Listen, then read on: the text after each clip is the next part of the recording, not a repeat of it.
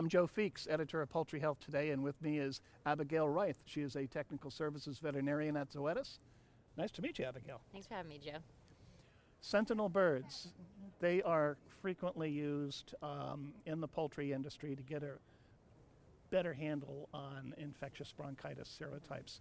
Can you walk me through that process? How, how exactly does that work? Okay, so in my project, what we did is we took um, 100 sentinel birds, is what we called them. So they were called byproduct actually in this study, to where all they received at the um, hatchery was coccidiosis vaccine. So these sentinel birds had no bronchitis vaccination at all. And we took them to another facility where we reared them with no poultry contact. So at this point, we're thinking these 28 DO birds have not been exposed to any sort of bronchitis, and we can place them in a house and look for active infection floating through the house by processing them seven, 11 days later. And so the idea is to place naive birds in an environment where they are exposed to what's in that house so we have an idea of what is in that house at that time period. Now, I know poultry companies have been doing this for a, a good number of years. Uh, tell me about your study. What specifically were you after? Okay, so my study was infectious bronchitis virus looking for serotypes in northwest Arkansas. We knew that um, potentially we had a new serotype floating around, so we wanted to use the sentinel birds to see if we could isolate that, see if we could identify it in the broiler breeder houses.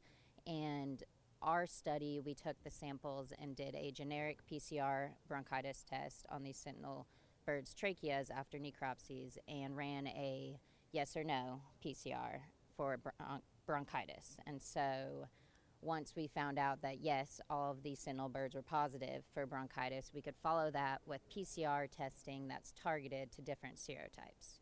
So that allowed us to look directly for what we were trying to kind of fish out. Then what do you do with all that information? Because it's got to be mind-boggling. You've got all these yes. serotypes floating around, and you have to carefully choose your battles. Yes. So the first thing that um, we did and I did was compare it to the vaccination protocol. So you want to see are we pulling out vaccine or are we pulling out a field challenge that these birds are not being vaccinated for? And so we look at those, we see the prevalence, the viral load that was there, and discuss with the complex and the company that we are working with um, what we think that their birds are being exposed to and maybe make adjustments in vaccination to help protect. What else are you finding with infectious bronchitis? I mean, obviously, vaccination is going to be a big part of managing that disease, but um, you know, they, have done studies with uh, ammonia, for example. I know ventilation is a big part of it. Um, what else are we learning about infectious bronchitis to help manage it better?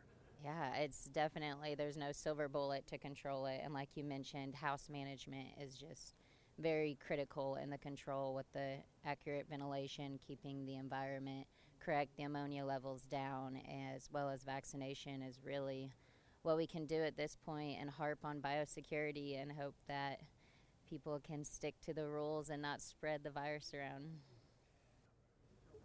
how do you go about making those changes to the, the vaccination program, though? Is that something that you can actually do overnight, or do you have to kind of ease in these different vaccines over time for maximum benefit?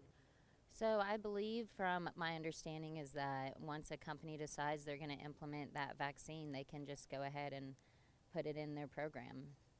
It's up to the complex veterinarian and their team to decide what's going to be best for their area, but now, I know you're new to the industry, but um, it's always good to get some fresh eyes looking at infectious bronchitis. In your estimation, what could the poultry industry be doing better?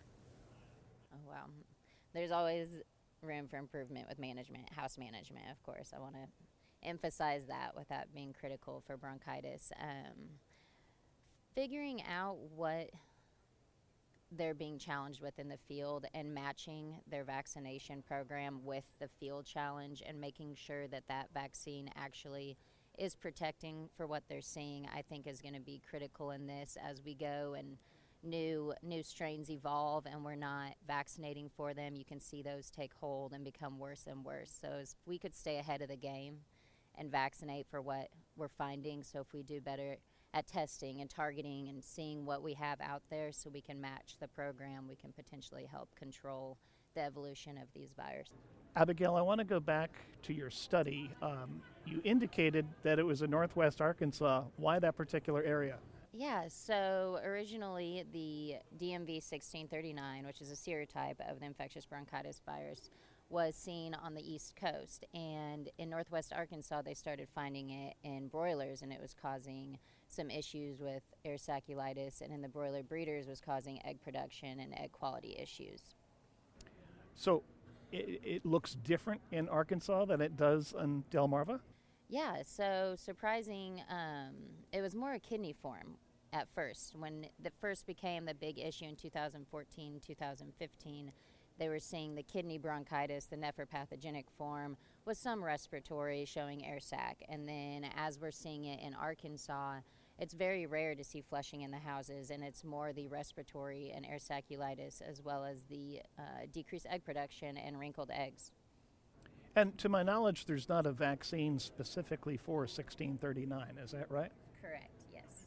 So, what do you do about that in a situation? You realize that it's um, it's got a big presence in northwest Arkansas all of a sudden.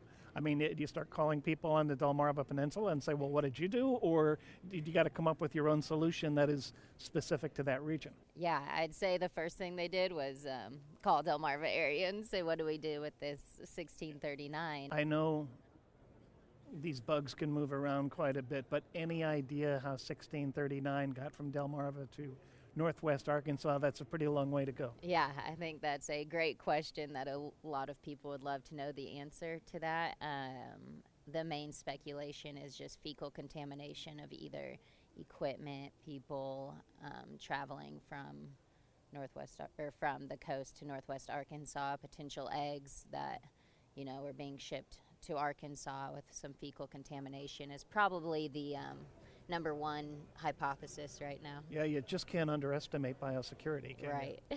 Absolutely. All right, we've been talking to Abigail Reith. She is now a technical services veterinarian at Zoetis. Thanks for joining us. Yeah, thanks for having me.